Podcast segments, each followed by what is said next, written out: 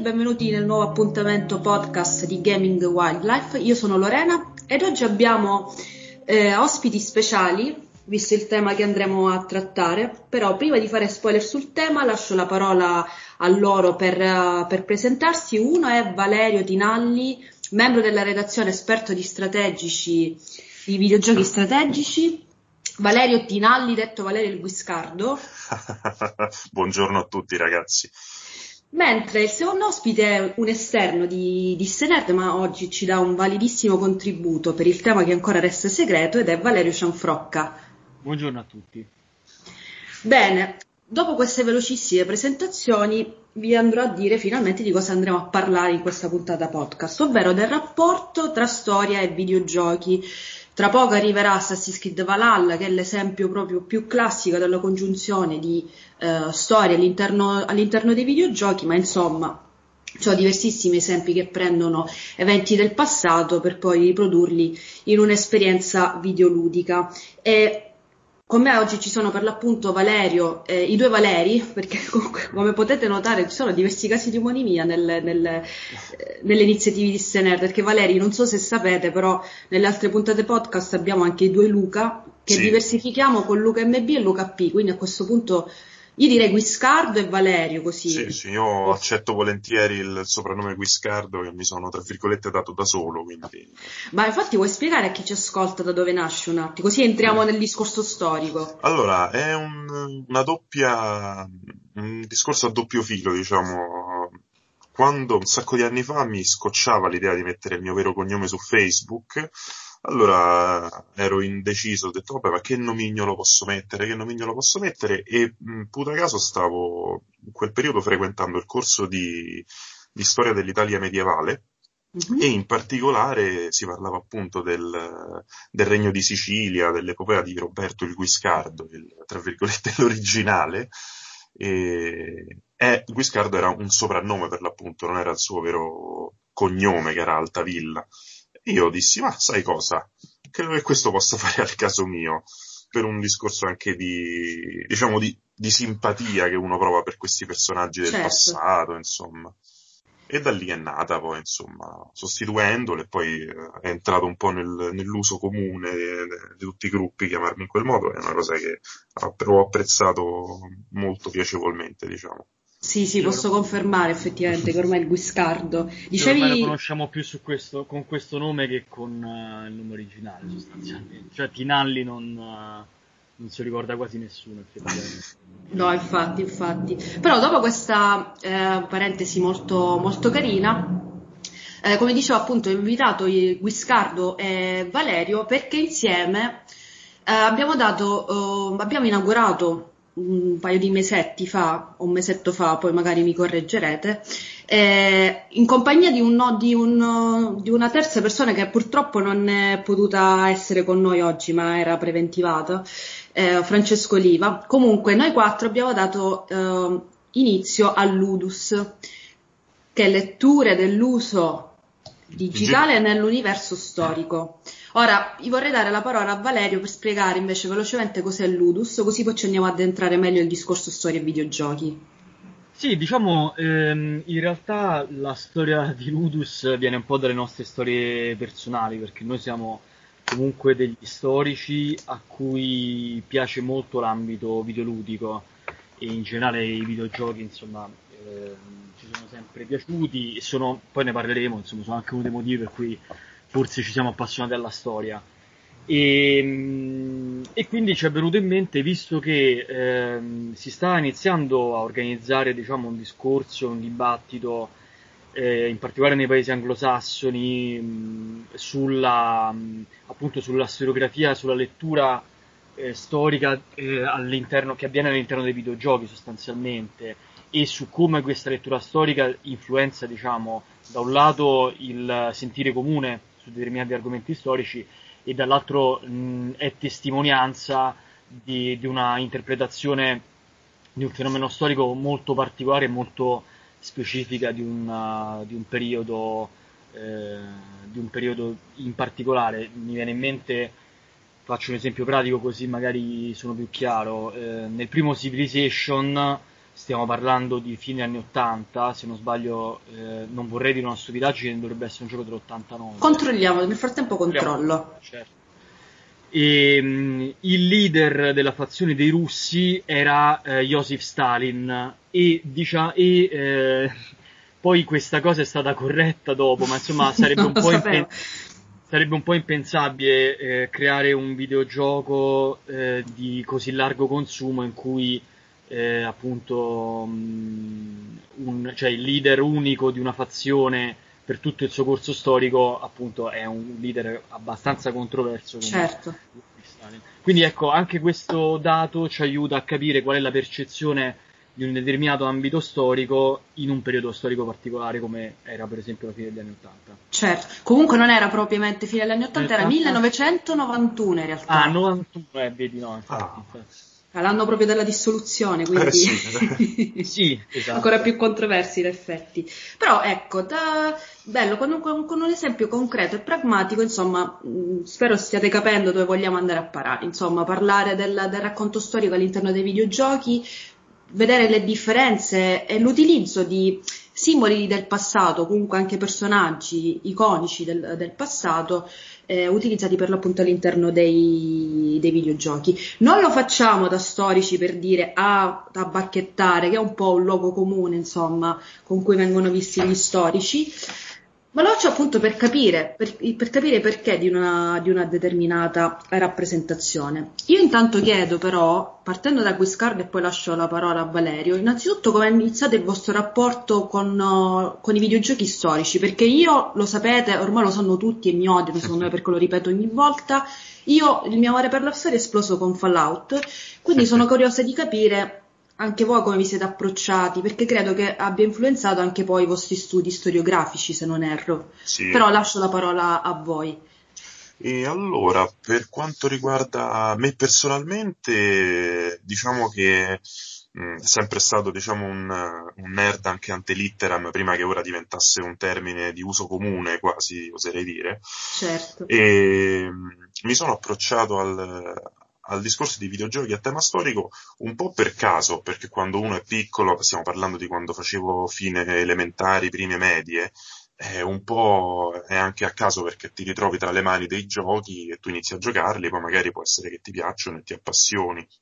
Però in questo caso stiamo parlando di tutta una serie di, di videogiochi, parlo per esempio di Age of Empires 2, che era appena uscito, perché stiamo parlando del 1999, del 2000, Mhm. in cui era praticamente esploso il fenomeno di Age of Empires, o anche di giochini un pochino più di nicchia, come ad esempio il vecchio Caesar 3, sì, Caesar, Caesar 3, un gra- strategico della Sierra, che credo sia adesso scomparso. Non Sì, è non lo conosco sto Caesar. È Tre. come Eh, è un gioco eh, appunto di questa casa che ha fatto mh, caratterizzata perché è una specie di simulatore strategico però di costruzione di città Mm. e i due titoli principali che ha tirato fuori era appunto questo Caesar, Caesar 3, Ce- Caesar 3 che dir si voglia, ambientato ovviamente nel- nell'antichità romana e Pharaon ambientato invece nell'antico Egitto. Ok, Pharaon mi sa che già forse era più noto rispetto a Caesar. E di Pharaon Però- credo che è stato annunciato adesso una- un'altra, un'altra sorta di remake, rimasterizzazione, adesso bisogna vedere insomma, però e, e anche forse diciamo il primo Medieval Total War che ricevetti Mm. per un compleanno o per Natale addirittura.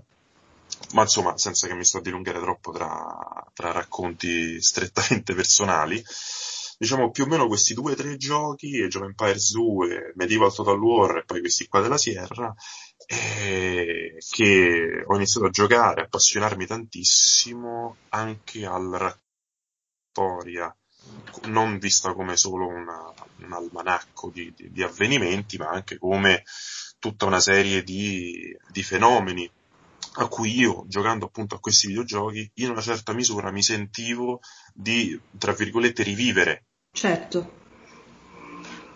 E non so se anche per eh, Valerio, appunto, il, l'esperienza penso sia stata grosso modo simile. Ma per certi aspetti sì, in realtà ehm, sì, cioè diciamo a casa mia il vero nerd della situazione era mio padre, che insomma era, negli anni 90 era molto addentro diciamo, ai computer, alle questioni informatiche.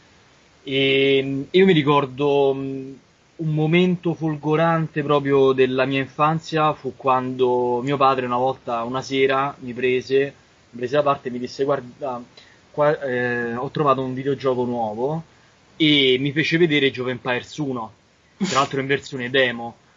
Eh, si parla del 96 perché insomma Joven Pers 1 è del 96 mi pare addirittura. E mio padre tra l'altro è archeologo insomma cioè come formazione archeologo quindi è un videogioco ambientato nel mondo antico ovviamente lo, lo affascinava parecchio e gli piaceva un sacco. E lo abbiamo abbastanza consumato il Joven Pers 1 in tutto, in tutto questo. Io tra l'altro non sapevo nemmeno che esistesse una tipologia di videogiochi come gli RTS essenzialmente perché ehm, allora, cioè prima di Empires 1 c'erano stati ovviamente altri titoli mi viene in mente um, Command and Conquer che era già avviata come, come, serie di RTS addirittura mi pare che il primo in assoluto fu l'RTS di Dune si parla all'inizio anni 90 anche e... il primo Warcraft se non erro. Ah, è vero, è vero, sì, sì è precedente. Tipo 94, non, so, non, sì. non vorrei dire una cavolata. Sì, allora, diciamo, io sto controllando le varie date che state dicendo, più o meno sono giuste, cioè veramente è questione di, di, di, un anno, ad esempio il primo Jeff Empire in Europa uh-huh. eh, si parla del 1998. Eh. Non 96. Ah, nel 98. In Europa, in Europa, perché Stati Uniti e Canada invece 97, almeno così dice Wikipedia. Sì, uh-huh. sì. Ma su questo Wikipedia devo dire è abbastanza affidabile. Eh, sì, sì, è vero. Così. Confermo, confermo. Però insomma, ecco, diciamo anni 90, inizio anni 90 c'è tutto comunque questa scoperta degli RTS, sì. effettivamente è quello l'anno, gli anni dell'esplosione. Sì, forse era il 97 perché avevamo una versione demo, ma insomma comunque sì, erano quegli anni là, diciamo. E, mm, e sì, poi eh, chiaramente la saga dei Joven Pars è continuata con, uh, con, il 2, che appunto è un titolo che tratta invece del Medioevo, come ha spiegato, come ha spiegato Viscardo. E, e nulla, è una cosa che mi ricordo molto quando mh, mi confrontai con un professore, tra l'altro di Roma 3, per, um, per capire cosa, cioè che facoltà fare, quale indirizzo prendere, tutto quanto. Lo, è un professore che consultai quando ero all'ultimo anno del liceo e, e lui sostanzialmente mi chiese per quale motivo era appassionato alla storia medievale sostanzialmente. Io gli direi fuori una serie di, di, argomenti, non mi ricordo per quale motivo gli sembravano un po' deboli tutti questi argomenti che gli tiravo fuori. Mm. E poi alla fine mi venne in mente che effettivamente la mia passione era veramente nata con i Jove Empires, però ovviamente mi vergognai molto a dirvelo e quindi diciamo che non, non gliene parlai lì per lì, però no. a ricostruire le cose effettivamente era nata lì, era nata in quel contesto. Ho capito, benissimo. E, insomma, quindi in un modo o nell'altro siamo ritrovati a studiare storia grazie ai videogiochi, insomma, sicuramente hanno, hanno contribuito. Sì, e poi anche que- perché, scusami se ti interrompo, vai, vai. Cioè, iniziamo comunque a giocare ai videogiochi molto prima di quando iniziamo a studiare seriamente, diciamo, le cose. Poi sì, chiaramente sì, sì. c'è anche l'ambito familiare che aiuta, ripeto, mio padre da archeologo sicuramente mi ha dato un imprinting di questo tipo, però nel senso sicuramente se non ci fossero stati determinati determinate condizioni esterne, tra cui appunto i videogiochi, non c'è niente da fare, eh, nel senso queste passioni poi nascono così, ecco. No, certo, ma infatti, visto che tu citavi, parlando prima di Lutus, citavi anche di eh, una branca di studi che si concentra proprio sui videogiochi storici, si chiama Historical Game Studies, sì. dimostrano appunto come mm, l'utilizzo del videogioco, soprattutto nelle scuole secondarie, possa portare a un maggiore interesse da parte dei giovani nei confronti della storia e della disciplina, perché presuppone tutto un altro tipo di interazione e di, uh, di coinvolgimento che è quello che diciamo che sta rendendo particolare il videogioco agli occhi del, degli esterni, diciamo, degli, al di fuori degli, degli, appassionati, perché insomma si capisce la portata e soprattutto che tipo di esperienza permette il videogioco grazie all'interazione. C'era una citazione bellissima che la, un po' la, non la posso citare letteralmente, però ecco, tempo fa, l'anno scorso mi occupai di un articolo sui giochi che trattavano um, la, la questione appunto degli ebrei durante il, il nazismo e dell'olocausto. Non si trovano molti esempi, al massimo c'è qualche piccolo esempio tra gli inni, ma molto recente. Uno dei primi casi fu nel 2008 di questo, di questo, sviluppatore di cui adesso purtroppo non ricordo il, il, nome, ma un attimo magari lo cerco e poi lo riprendo, che vuole appunto raccontare l'esperienza di questo, di questo bambino ebreo che perse la madre a, ca- a causa dei, dei, dei, nazisti per raccontare appunto la, l'olocausto dal punto di vista di un bambino. Questo gioco non è mai stato pubblicato nonostante all'inizio ci fossero accordi con Nintendo per pubblicarlo, perché dopo una, una, un articolo del Washington Post, se non erro, eh, veniva fuori che i videogiochi non erano, medium, non era, il medium adatto per trattare tematiche delicate come per l'appunto la eh. persecuzione degli ebrei durante il nazismo. E lo sviluppatore rispose questo gioco non ha mai visto la luce, nonostante questo sviluppatore poi abbia avviato delle campagne Kickstarter, eccetera, eccetera. Però ecco, lui era convinto della sua idea perché diceva una cosa è leggere una storia, una cosa è viverla. E il videogioco in un certo senso te lo permette. Questo fatto di viverla, di interagirci in prima persona tramite un alter ego, ti permette di uh, capire quella storia in maniera diversa e sicuramente molto più coinvolgente rispetto a che viverla passivamente tramite racconto o spiegazione orale dell'insegnante o tramite il libro. Con questo non sto dicendo che l'educazione tradizionale non va assolutamente no, però utilizzare le forme nuove, quelle appunto della contemporaneità, come il videogioco che ormai riguarda tutte le fasce d'età, insomma, può essere uno strumento utile. Scusate questa lunga storia, però era appunto per farvi capire un po' anche come stanno cambiando le cose in relazione ai videogiochi. Chiaro. Quindi... Io, se volete, mh, avrei un paio di cose da dire in realtà su questo, perché hai tirato fuori degli argomenti molto interessanti, secondo me.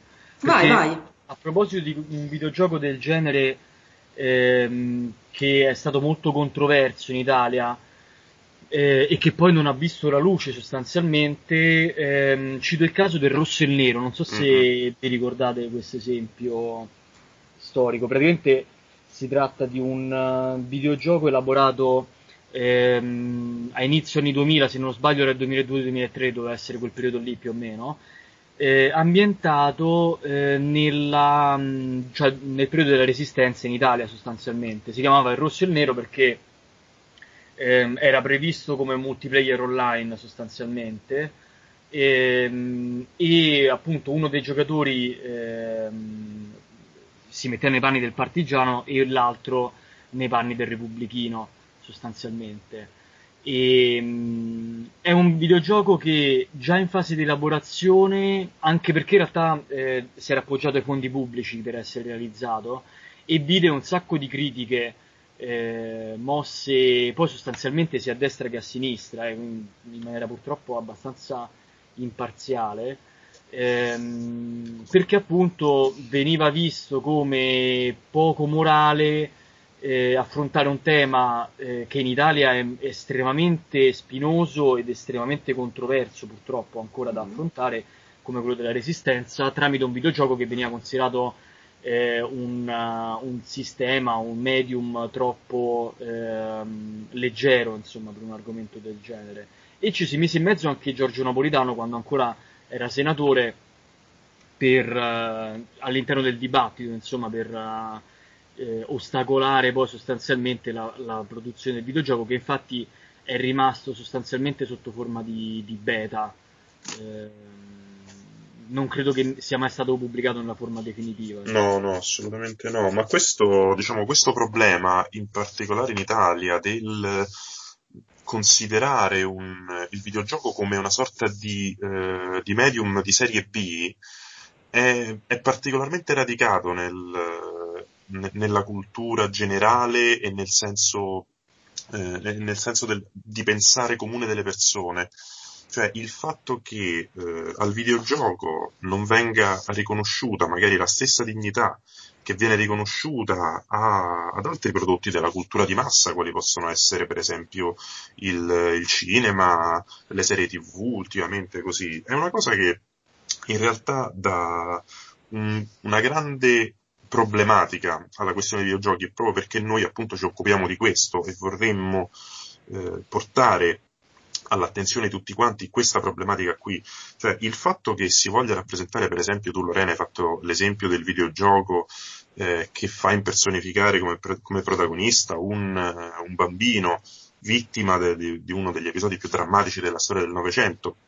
Oppure eh, te Valerio che hai detto che hai citato appunto il rosso e il nero che mette in campo una problematica molto spinosa che è stata proprio per il nostro paese. Il fatto che non gli si dia così tanta importanza è perché il videogioco in quanto gioco viene visto, perlomeno a mio, a mio avviso, in base agli studi che ho fatto, le cose che abbiamo visto, come un qualcosa appunto che, eh, che sia di serie B, una cosa che, che, non viene, che non viene considerata. Molto spesso le persone quando, quando, ci parli dicono ah vabbè sì però è un gioco come per dire vabbè sì è una cosa di poco conto è una cosa che, un che non ok sì sì sì è una sì. cosa che e invece, e invece ci stanno degli, degli esempi molto profondi di videogiochi anche, usciti soprattutto ultimamente nel mondo degli indie, che devo dire adesso sta esplodendo, in piena, è in piena espansione crea- di creatività, di, eh, di come questa,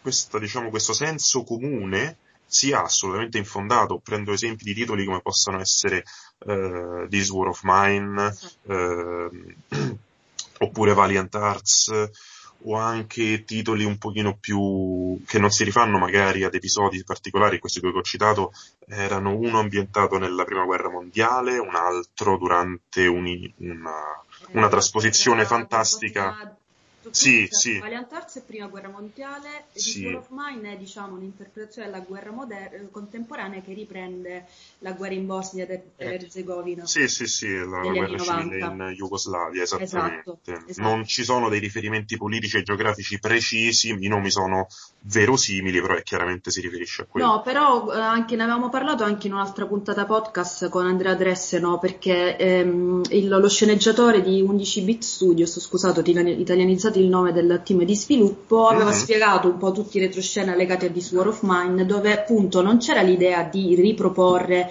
in quel caso un conflitto specifico, semplicemente era l'idea di far vivere a tutto il mondo, cioè portare a livello globale il dibattito sulla uh, guerra contemporanea, sul conflitto contemporaneo che ormai investe anche i civili, che non sono soldati, che si ritrovano a vivere sì, situazioni sì pesanti e terribili perché chiunque abbia giocato di Sword of Mine io non ci credo che abbia staccato la console e il PC con una serenità d'animo. No no, um, esatto.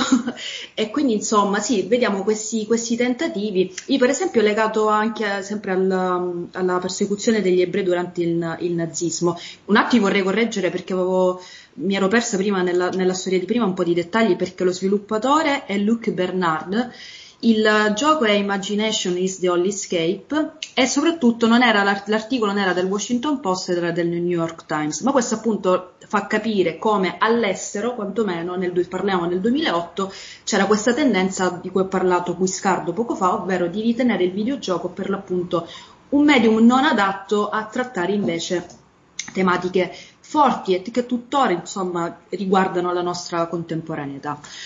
Detto sì, questo, no, volevo citare un altro, un altro, esempio molto carino e funzionale che è eh, Through the Darkest of Times, è uno strategico classico eh, di... Mh, Oddio, perché oggi mi, non mi ricordo le cose? Come potete sentire la voce, io purtroppo sono raffreddata, eh, insomma, questo mi crea un po' di rintontimento. Se di fatto Fruit the Dark of Times è uno strategico eh, molto tradizionale, però interessante perché ci mette nei panni della resistenza tedesca a Berlino durante tutta l'ascesa del nazismo. Il gioco infatti parte dal 1933 fino a poi arrivare alla fine della seconda guerra mondiale. E anche questo appunto lo ritroviamo negli indie, quindi effettivamente in Italia abbiamo anche il caso di 20 mesi di We Are Muesli, che parla anche tutta la questione della resistenza del, del periodo del fascismo in Italia, però appunto sono piccoli esempi che, in cui vediamo magari una interpretazione più rispettosa e che sicuramente vuole mandare un messaggio forte, insomma, nelle produzioni indie, però questo non vuol dire che la storia non, li, non la ritroviamo nemmeno nelle, nelle, grandi produzioni, perché appunto prima ho citato Assassin's Creed, ma troviamo Call of Duty, uh, più esempi specifici, ad esempio Kingdom Come Deliverance ci dimostra appunto una, un certo interesse proprio per un'epoca storica e soprattutto la riproduzione verosimile di tutte le varie componenti che caratterizzavano quel periodo storico.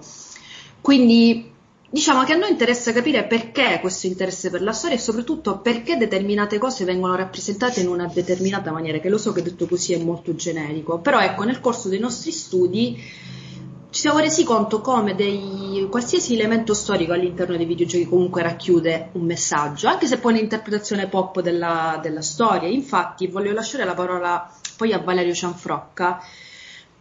Al di là dei videogiochi propriamente storici, penso, penso, che mi trovi d'accordo nel dire che anche giochi come Wolfenstein, per l'appunto Fallout, Fallout che riprendono dei contesti che partono da un what if, insomma, ci permettono di, di, di riflettere bene su come la contemporaneità ha assorbito certi immaginari storici e, e come li, appunto li reinterpretati in ottica contemporanea. Non so se è chiaro quello che ho detto.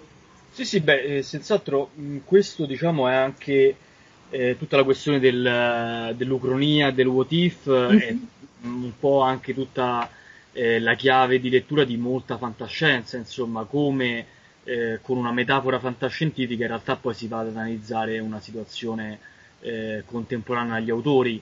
L'esempio iperclassico è sicuramente 1984, insomma, che è una critica allo stalinismo fatta da un, da un troschista sostanzialmente come Orwell um, appunto a fine anni 40 ma in realtà gli esempi si sprecano mi viene in mente anche Blade Runner o, o tutta quel genere di fantascienza distopico ehm, che mh, prende un po' spunto dalle opere di Philip Dick eh, o di altri autori come William Gibson e quant'altro, insomma, quindi sicuramente l'ucronia aiuta molto nella, nell'analisi diciamo, un, del presente e volendo anche di un periodo storico molto specifico, ehm, anche per quanto riguarda eh, per esempio tutta la paranoia da guerra fredda che è descritta in Fallout, sicuramente è, un, è uno degli esempi massimi nell'ambito dei videogiochi, questo sicuramente.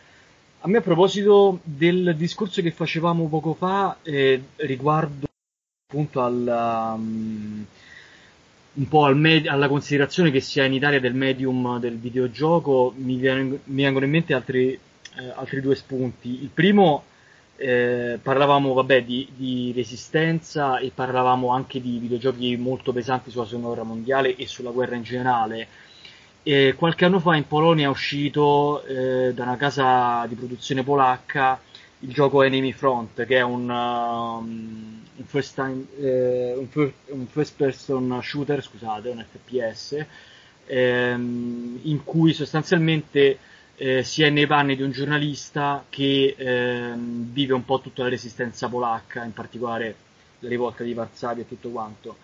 La rivolta di Varsavia, eh, per chi è stato a Varsavia e chi ha visitato il museo relativo, eh, insomma, sa benissimo che è, una, cioè, è, un peri- è un momento storico estremamente grave ed estremamente importante della storia polacca, perché comunque è una delle più grandi rivolte partigiane della seconda guerra mondiale in tutto il mondo, diciamo, eh, ed è un momento in cui si è creato anche il moderno eh, nazionalismo polacco improntato in realtà nell'antifascismo sostanzialmente, quindi nella lotta contro i, l'occupazione nazista.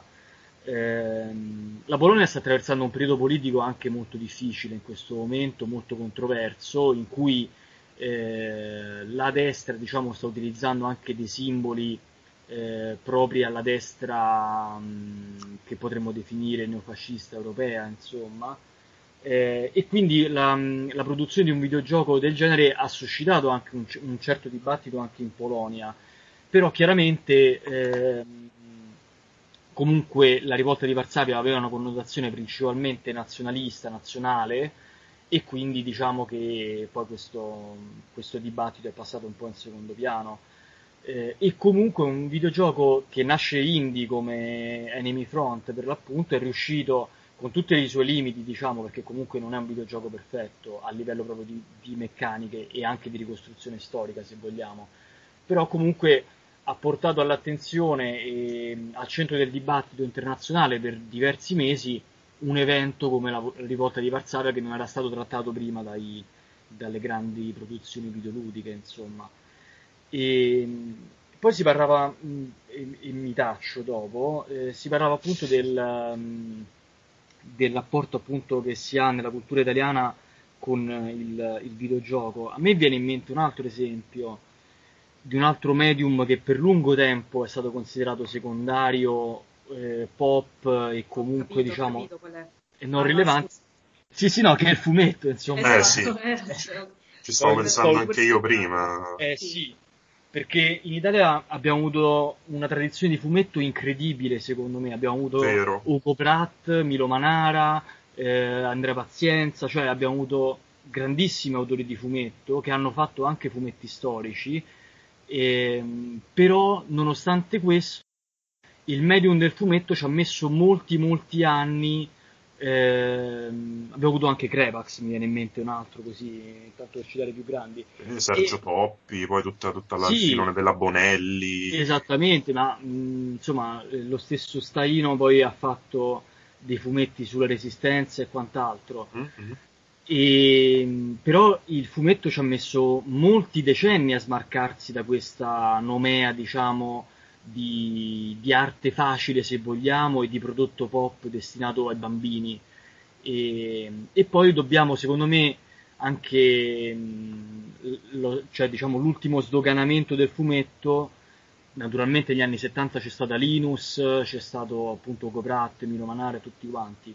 Però diciamo che negli ultimi anni c'è stato l'esempio di Zero Calcare che effettivamente ha colpito una un pubblico talmente vasto che da, insomma, da sdoganare poi il, il fumetto com- come medium appunto. Sì, lui, Zero Calcare e anche Leo Ortolani comunque. No? Sì, diciamo però Leo Ortolani rimaneva un po' sull'ambito demenziale che quindi veniva considerato ancora un po' bambinesco sì, sì, sì, per certi aspetti. Poi sì, sicuramente a livello di successo editoriale mh, eh, Leo Ortolani si avvicina molto a Zero Calcare, questo senz'altro, insomma però sì, ecco, il discorso è un, po', è un po' questo. Purtroppo in Italia quello che secondo me manca il videogioco è appunto un prodotto che sia allo stesso tempo pop, ma che riesca ad essere sufficientemente profondo da liberare anche un po' questo, questo stereotipo del, fumetto, Però... del videogioco come medium facile. Scusa se incalzo subito. Certo. Però allora io credo anche il fatto che per esempio la storia italiana sia poco trattata nel, nel videogioco e parliamo appunto in ottica esclusivamente italiana al momento. Sì. Deriva anche dal fatto che gli italiani, cioè del rapporto che gli italiani stessi hanno con la storia, ma proprio parlo eh. anche a livello di immaginario. Mi ha eh. colpito una volta durante un evento, stavo parlando con uno sviluppatore indie italiano il gioco che stavano sviluppando parlava di storia americana Okay. Quindi ok, tutto molto bello, però a me è venuto spontaneo, ma perché proprio gli episodi più importanti della storia americana e non proporre invece qualcosa di, di storia italiana? Di strano. di nostrano, ma per il semplice fatto che non, non, es, non, es, non narrandola noi attraverso i media di base e non esportandola, la storia italiana non è appeal, non è conosciuta, è diverso. Però lui appunto mi diceva, eh no, ma la storia italiana chi vuoi che la, che la segua non, non, non interessa a nessuno. Si tratta appunto di una percezione che, che abbiamo noi, magari giusta, magari sbagliata, non lo sappiamo perché non ci sono prove, però io racconto sempre questo articolo di PlayStation Blog di un giornalista che aveva provato Wheels of Aurelia, gioco di Santa Ragione, finalmente oggi mi ricordo qualcosa, ambientato durante gli anni di piombo, quindi gli anni 70, e c'era questo giornalista americano totalmente affascinato. Diceva io non sapevo che l'Italia avesse questa parentesi molto controversa ma molto interessante da, da scoprire per chi, per, chi la, per chi, non la, conosceva. Quindi secondo me c'è pure proprio un conto che gli italiani devono fare proprio con, con, la storia ma non per toglierla anche dal suo valore culturale e renderla intrattenimento. Anzi però appunto confrontarsi con essa accettarla e capire effettivamente cosa come, come, ci approcciamo noi, noi contemporanei a, anche alle, agli eventi più, più, vicini a noi, insomma, è un discorso molto controverso, però insomma si lega a diversi fattori che coinvolgono in primis chi sviluppa in Italia, eccetera, eccetera, che ovviamente non ha nemmeno le risorse che hanno molti paesi del nord Europa, che è un argomento che abbiamo trattato molte volte nei nostri articoli e anche nei nostri podcast. Però ecco, sono, eh, nel, nel discorso generale vedete come si inseriscono diverse poi riflessioni legate proprio anche alla concezione stessa, in questo caso, degli italiani, degli italiani della, e del, del rapporto italiani con la storia italiana.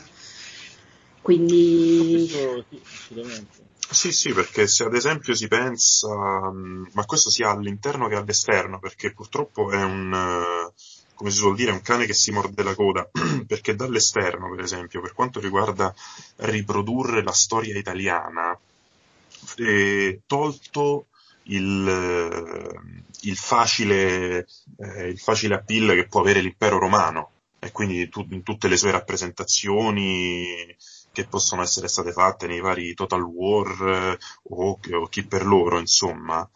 E il resto della storia italiana per come è rappresentata un pochino Assassin's Creed la, l'ha messa, sì, c'è tutta diciamo, la saga di Ezio tra esatto, Roma, Venezia. Esatto, mm-hmm. esatto, esatto. L'ha messa lui un pochino in, in risalto perché se no, tolto questo, a me personalmente non viene in mente nulla che sia che rappresenti la storia italiana, eppure la storia italiana nel, a partire dal, dall'età medievale è ricchissima di, di spunti, di episodi, di, di, storie appunto interessanti. E per l'appunto io vorrei portare proprio l'esempio di Assassin's Creed che ho fatto poco fa su come eh, un, una parte di storia che era fino a, a, qualche anno prima che uscisse Assassin's Creed era letteralmente quasi sconosciuta ai più, adesso è diventata il Rinascimento italiano, le figure come appunto Leonardo da Vinci, Cesare Borgia, o chi per loro sono diventati dei personaggi che chi non li conosce, no?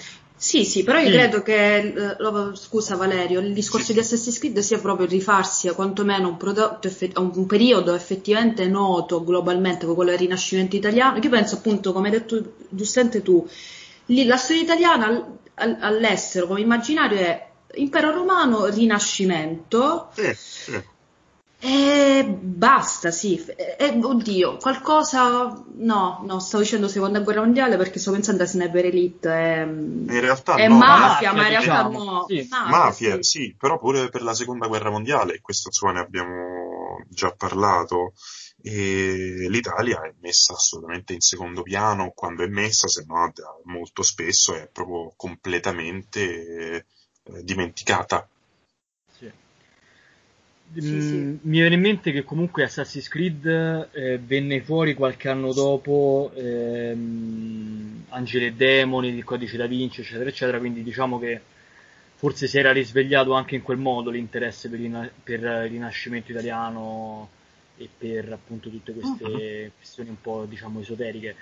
Però sì, i periodi storici considerati mh, mm, per, per trattare l'Italia sono un po' questi qua, essenzialmente. Sì, sì. E, tra l'altro gli anni di piombo, se ne parlava poco fa, ma all'estero, di quei fenomeni culturali che hanno, eh, sono quasi più trattati all'estero che in Italia. Mi viene in mente un altro esempio è Gramsci, no? che è più studiato all'estero come in Francia, pensatore. Sì, gli anni di piombo in Francia sono studiati tantissimo e affascinano molto, anche perché poi vabbè, la Francia ha avuto un coinvolgimento particolare e tutto quanto, però Ehm, è una cosa che in Italia è, molto, è ancora molto ideologizzata e molto politicizzata. Eh sì. E per cui chiaramente c'è meno distacco storico nell'affrontare un tema del genere. Mm, come è successo appunto nel caso del rosso e nero, in cui appunto la resistenza in Italia è ancora molto, un tema molto politicizzato e molto ideologizzato che è difficilissimo trattare. Poi mi viene in mente che Call of Duty ha fatto mille versioni in cui eh, i giocatori giocano tranquillamente i nazisti e i giapponesi nella seconda guerra mondiale, che voglio dire, insomma, è controverso anche quello come, come, come tema e dovrebbe esserlo anche per un americano, insomma. Che, certo, che... anche se lì però te lo fanno giocare online, quindi, come dire, ti prendo solamente l'immagine, cioè sì, la figura del, del, nazista o del sì, fascista sì, giapponese. Non c'è una trama dietro. Esatto per, no, perché quando c'è la trama tu sei dalla parte dei buoni, questa è la classica, poi la sappiamo, la narrazione mm-hmm. degli FPS blockbuster, quindi in quel caso americani. Contro i giapponesi e sovietici contro i nazisti, perché parliamo di World at War, mi sa. Sì, eh, sì, sì, è sì, il primo che, che, se non sbaglio, è stato uno dei primi Call of Duty che aveva la modalità online in cui potevi giocare nazisti. Non, non vorrei dire una stupidaggine adesso. World at War sicuramente sì. Non so qualche titolo prima. Forse, forse qualche titolo prima, effettivamente sì. Non lo so. Comunque Però, World War ecco... II, che era recente, pure potevi giocare con i nazisti certo, contro sì, gli alleati. Sì, beh, ormai online. è come, ormai è sdoganata come dinamica. Però mi viene in mente, allora, in realtà se vuoi creare dei protagonisti controversi anche negli FPS lo puoi fare perché eh, come World at War stesso eh, dimostra, cioè loro hanno creato ehm, questi protagonisti sovietici per esempio che sono molto controversi perché ne vengono da un lato viene risaltato, risaltato diciamo, l'eroismo un po' come sempre negli FPS però dall'altro vengono sottolineate anche diciamo, tutte le, le atrocità commesse dall'Armata Rossa e quant'altro per cui in realtà nella costruzione, secondo me anche a livello di narrazione di, un, cioè, di protagonisti eh, molto controversi è una cosa secondo me fattibile ecco, mh, al giorno d'oggi. Poi sicuramente ehm, ci saranno comunque delle resistenze e comunque non sarà facile eh, creare un prodotto del genere perché comunque argomento estremamente controverso però secondo me manca anche un po' la volontà ecco, di affrontare questo, questo tema. Sì, sì, ma um, questo anche perché i giocatori, diciamo in generale, non vogliono la politica, per politica si intende in realtà, cioè è una parola strabusata anche quando si parla di videogiochi, comunque diciamo che basta la politica dei videogiochi intende anche appunto l'interpretazione schierate proprio del, anche del passato. Eh, e qua ritorniamo al discorso di prima, se il videogioco è visto solo come intrattenimento, io lo capisco che il blockbuster nasce come prodotto di vendita da vendere il più possibile e infatti la, il coraggio lo troviamo nelle piccole produzioni, il più delle volte hanno anche poi l'appoggio istituzionale, perché Valiant Arts aveva la commissione centenaria della prima guerra mondiale, sì. e, qual era? Attentant 1942 che è sulla resistenza uh, ceca durante il nazismo. Sì, esatto, ceca, sì, dietro c'è l'università, insomma, però ecco, capite bene, quando si parla di storia nei videogiochi si manda un messaggio e di conseguenza eh, vedete quante riflessioni insomma nascono, noi potre, in realtà potremmo continuare a parlare tantissimo, noi adesso stiamo toccando vari punti per incuriosirvi e per capire appunto come può essere interpretato il videogioco da un punto di vista storiografico. Mm, quindi appunto analizzandolo in maniera diversa rispetto, rispetto, al solito. E a proposito di questo, noi di Ludus abbiamo organizzato un evento previsto per il prossimo 5 6 novembre che si chiama Histories in Play. Potrei parlarne io, ma in realtà voglio, farle, voglio farlo descrivere ai, agli ospiti che abbiamo qui. Decidete voi, Guiscardo, Valerio, Cianfrocca. Eh, Guiscardo ha parlato fin troppo. Va benissimo, va benissimo. Farò una, una presentazione quanto più sintetica per non, eh, per non confondere le idee, diciamo. In, eh, ecco, in sostanza, questo convegno, che ovviamente sarà online per ovvie ragioni contestuali, eh, sì. che abbiamo organizzato eh, noi tre più eh, Francesco Liva, l'altro ragazzo di cui accennavamo prima che purtroppo oggi non ha potuto presenziare qui a questo podcast.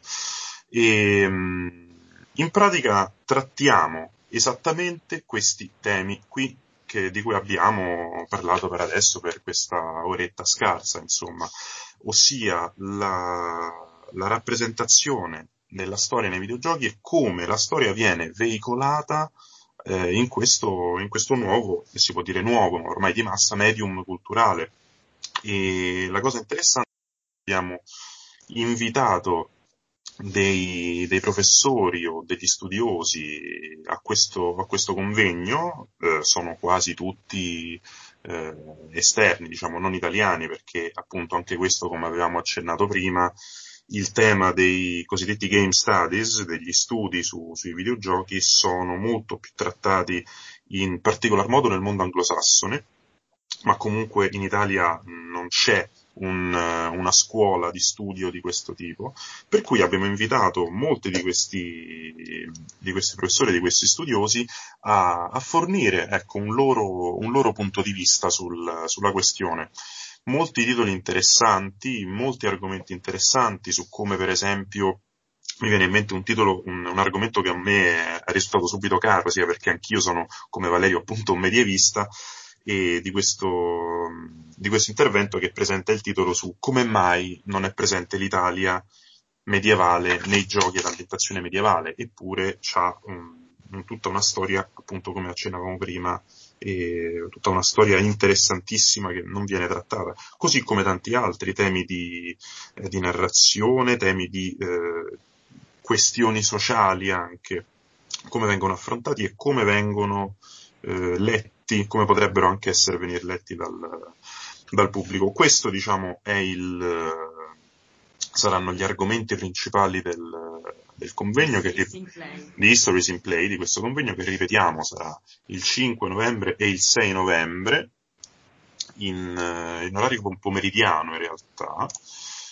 e, e quindi niente, questo è più o meno il, il, il, tema. Con noi, diciamo, ha partecipato anche all'organizzazione del, del convegno l'associazione Tigra Italia, che vi consiglio di andare a vedere, di andare a seguire se non la conoscete, e anche il, il master in storia e comunicazione dell'Università di Roma 3. Insomma, abbiamo messo insieme una serie di, di istituzioni, diciamo, per, per, iniziare questo, questo pro- processo di coinvolgimento del, almeno per quanto riguarda delle, della generazione de- nostra, ecco, nell'avvicinare le persone al, allo studio o al concetto che il videogioco possa anche essere soprattutto un medium culturale che faccia riflettere e non solo sia la banale rappresentazione di un giochino da fare dopo che si è tornati a casa dal lavoro, dalla scuola o dall'università per passare il tempo.